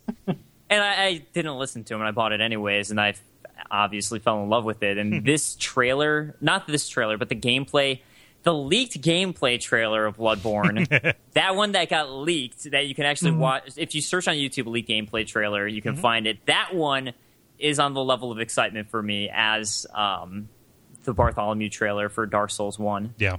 for how good it looks. God, the environments, man. Yeah. Yeah, like if if this is where the lighting model goes, I'm so happy. like Yeah. okay, like let's let, let's call a mulligan on you know doing this crazy uh, high contrast style and do it in a place that can do it justice with the performance. Yeah, Like- they were actually showing that off, and I thought that was ironic that they, during the gameplay demo. They were like, "And look, in this area is really dark, but then if you use a torch, it'll help you see the way." And I was like, "I, I feel a like I remember mister. seeing this a year ago." But yeah, I think with PS4's engine, it should be able to handle it. Yeah.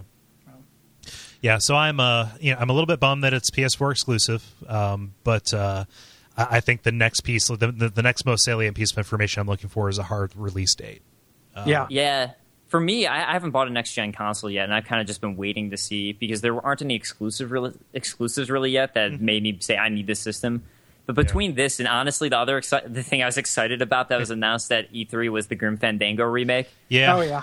Between those, that was actually the only thing. Well, I, I was watching a stream of the announcements, and that was the one thing during the stream. I was like, "Yes!" Yeah. And I was like, hey, I, that was the one thing I cheered for out loud Uh-huh. was a remake, which is kind of sad. But regardless, those two things had me wanting a PS4, yeah. and especially Bloodborne. Mm-hmm. I, I still Yeah. looks amazing. Yeah. A little bit bummed out. I spent my PS4 money on a PC, so back to square one, I guess. I don't know. Luckily, you have like a year and a half, That's or you know, a year to to get that refill that coffer. Yep. You know, that's how I'm thinking about it. Because my my PS3 is just a Demon Souls machine, more or less, and my PS4 will be a Bloodborne machine. To, to answer your question, Gary, yes, I will send you Last of Us. oh, oh, oh yeah. Oh. So, sorry about that. and then it will, then it will cease to be just a, a Demon Souls machine. I still can't Um, play Last of Us, even though uh, my PS3 is um, what is it? it's a developer build or developer PS3. Yeah. Oh, and it, it hasn't been updated, and you can't play more updated games. Oh. So, yeah, I haven't played Last of Us yet. Oh, that's sad. I also can't play online with my PS3. People have been wanting to co-op with me in Demon Souls. I'm like, I'm sorry, I just can't. I, really, I literally can't. Yeah, so it's an exciting week for Souls, honestly. Um, yeah, leading into an exciting year. yeah. Yeah, yeah I'm- Bloodborne I'm- just looks amazing. I was I was really surprised by the DLC announcement. That one threw me off guard, especially since we knew Bloodborne was going to be announced. Yeah. Yeah, That one threw me for a big loop. Yeah. I'll Did- take it though. did- like, yeah. Did That was From like a have Sonic a, loop. I like I ran up the, the loop the loop. so, so so w- w- was this stuff shown at the Namco booth, or was what was From? Did they just have a presence on the show floor themselves? It was in the Sony's uh, Sony's area. okay. because yeah, I don't think I think it's Sony Japan and or the one that helped bring the Ico Project Ico to Mm, yeah. Sony is the same team. Okay. But um, yeah, so I don't think Bandai Namco has Bandai Namco has anything to do with Bloodborne, Mm-hmm. Oh, which right. I'm sure they're probably pretty sad they're missing out on that. I'm sure. Yeah. But I, I feel I'm like good for them that they at least had the Dark Souls 2 DLC to kind of extend that Mm-hmm. uh, hype around Bandai Namco, so maybe they can try and show off Lords of the Fallen a little bit more Yeah. and prep for Yeah. a new game. Yeah. Yep. Yep. Cool. Yeah, I think that that's probably that's uh yeah. So we, we'll, you'll hear about that as as more news becomes available, and uh, yeah. So as as we mentioned, um, definitely go and check out uh, Dave's stuff on the interwebs on YouTube. Highly recommended. Um, where can people find us, Kole? Well, people can find us at duckfeed.tv. Uh, we do a bunch of shows um, about various things related to video games and otherwise.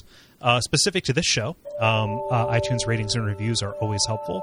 And also, we have a, uh very active Facebook group at uh, facebook.com slash bonfireside chat. yeah, jump on it.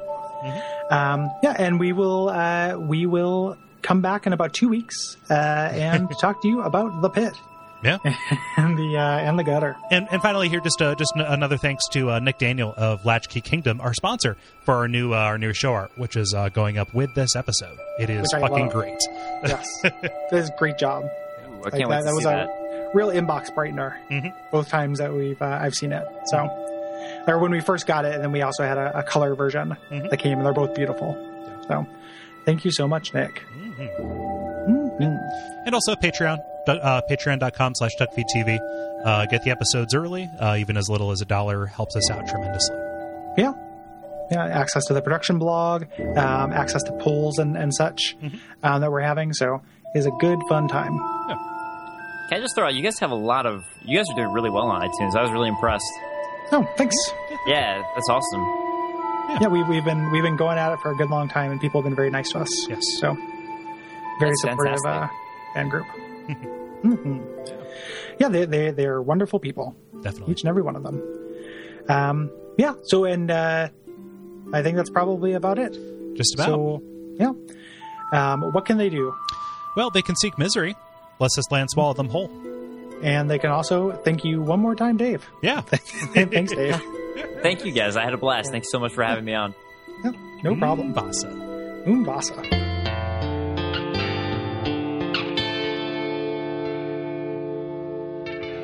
And we all pray that we will have far more soon